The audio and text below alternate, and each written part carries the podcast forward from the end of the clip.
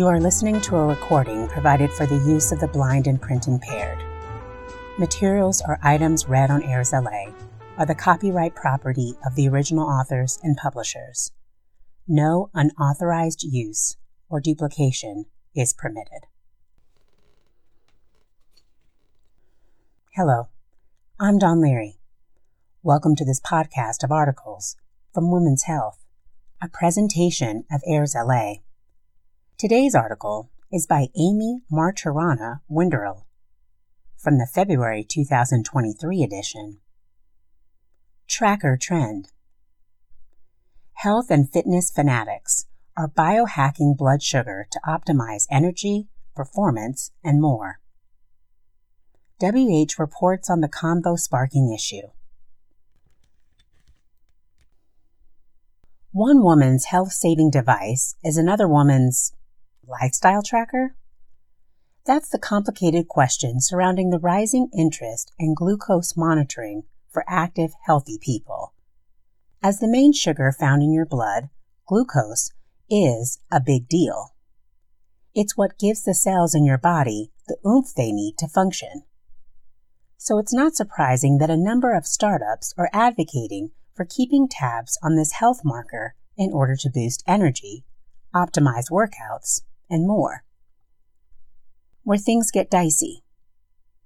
With the mainstream attention on glucose comes the promotion of continuous glucose monitor devices, making them seem as if they're any old trendy tool. But experts and those with diabetes have thoughts about the idea of watching blood sugar fluctuations around the clock when you're generally healthy, and doing it with tech that other patients really need to live. The questions. How important is understanding glucose as part of the bigger picture of your health, really? And when, if ever, do CGMs make sense if you don't have some kind of diagnosis? Hey, we wouldn't have a proper trend on our hands without a healthy dose of skepticism and a whole lot of cues to accompany it.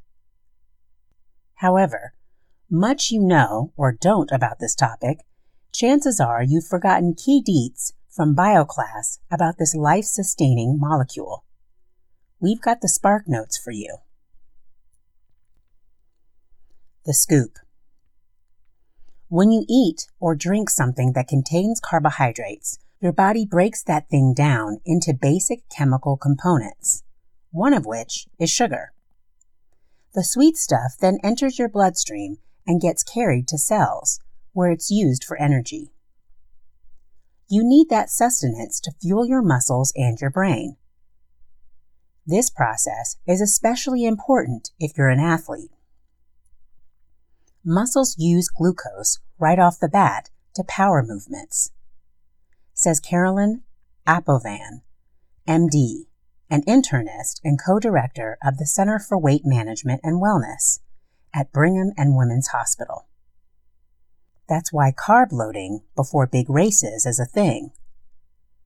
Consuming sugar is the only way to increase blood sugar, and expending energy, which burns glucose, lowers it. Although your system does this naturally all on its own. More explanation.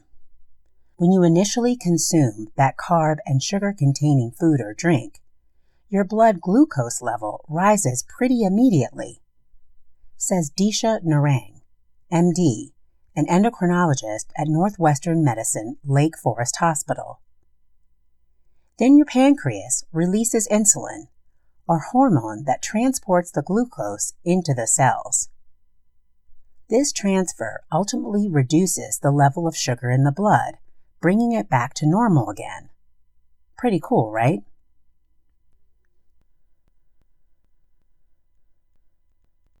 Where diabetes enters the chat. Here's the deal. If you don't have diabetes, your body is on autopilot, processing glucose and keeping levels in check. When you have diabetes, a group of diseases that result in too much sugar in the blood, you need to bring in resources to regulate. Type 1 is caused by a deficiency of insulin and is often diagnosed in children and young adults. The pancreas does not release insulin, so you need to take it in injectable form. Dr. Narang says. Type 2, however, is known as a disease of insulin resistance and is typically connected to lifestyle. The pancreas produces insulin, but your tissues don't accept it, she says. This leaves glucose in the blood instead of making its way into cells. Typically, people with diabetes have to track their blood sugar. That's done with the finger prick or with newer devices called CGMs. This lets you know if you need to eat something to increase low blood sugar or inject insulin to decrease it. As you can see, it's an ongoing dance for those who need to monitor, which is primarily people with type 1. When there's no insulin production from the pancreas, they have to know glucose data to decide how much insulin to inject. Unlike with type 2, in which the pancreas is able to produce it and they need less. It's why docs and patients have a lot of feelings about this issue.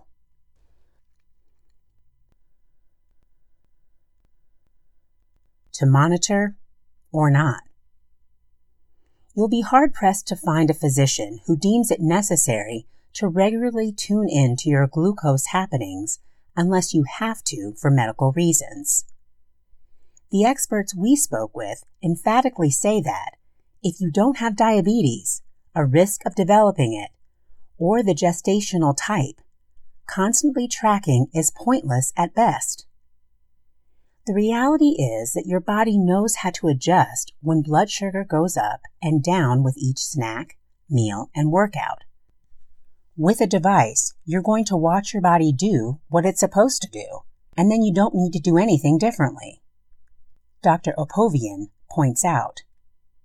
In fact, when researchers analyzed data from monitors used by 153 people without diabetes, they concluded that 96% of the readings were in the normal range, a finding published in the Journal of Clinical Endocrinology and Metabolism. And a separate piece in JAMA addressed the rising marketing of CGMs and concluded that there is no evidence that people with normal glucose responses benefit from this tracking. What's more, the knowledge you may glean won't be all that surprising. When you eat a bowl of fruit, your blood sugar will go up. When you eat a salad, it won't spike as much. You kind of already knew that would happen, right?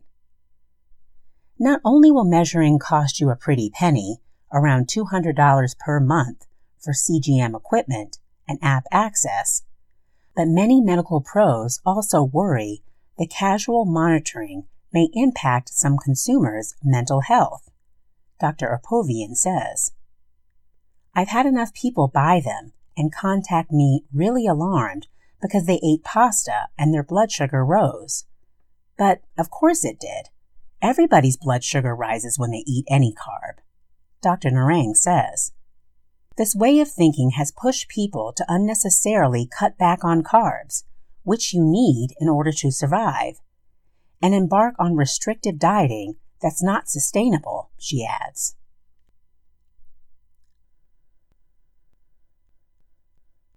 Finding your flat line. Okay, time to level set. If you want to feel you're in the driver's seat where your glucose rises and falls, follow this advice, and you're likely crushing these already. Eat a balanced diet with plenty of fruits and veggies.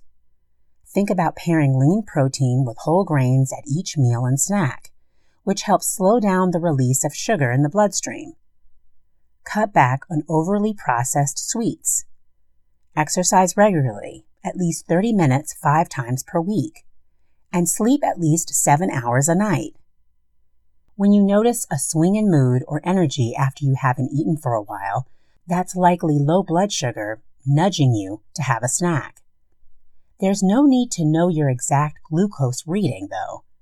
Simply eating anything will give your body what it needs to self regulate. The bottom line? You know yourself best. like whether you enjoy body and health data, can maintain a healthy relationship with wearables and stats, and have the means to invest in new tools and tech. But know that if you focus on a dietary plan low in processed foods and refined carbs, your body is structured to manage these hormones on its own. Dr. Narang says, Trust.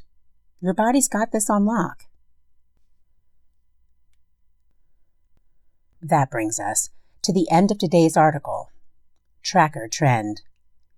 If you'd like to find out more about AIRSLA and the types of programs we offer, follow us by clicking on any of the social media links found at the top of our web pages. If you like what you see or hear, please click that button. This podcast is for the sole use of our blind, low vision, and print impaired listeners. Any unauthorized use is prohibited. I'm Don Leary, and I'll be back soon with another article. Thank you for listening.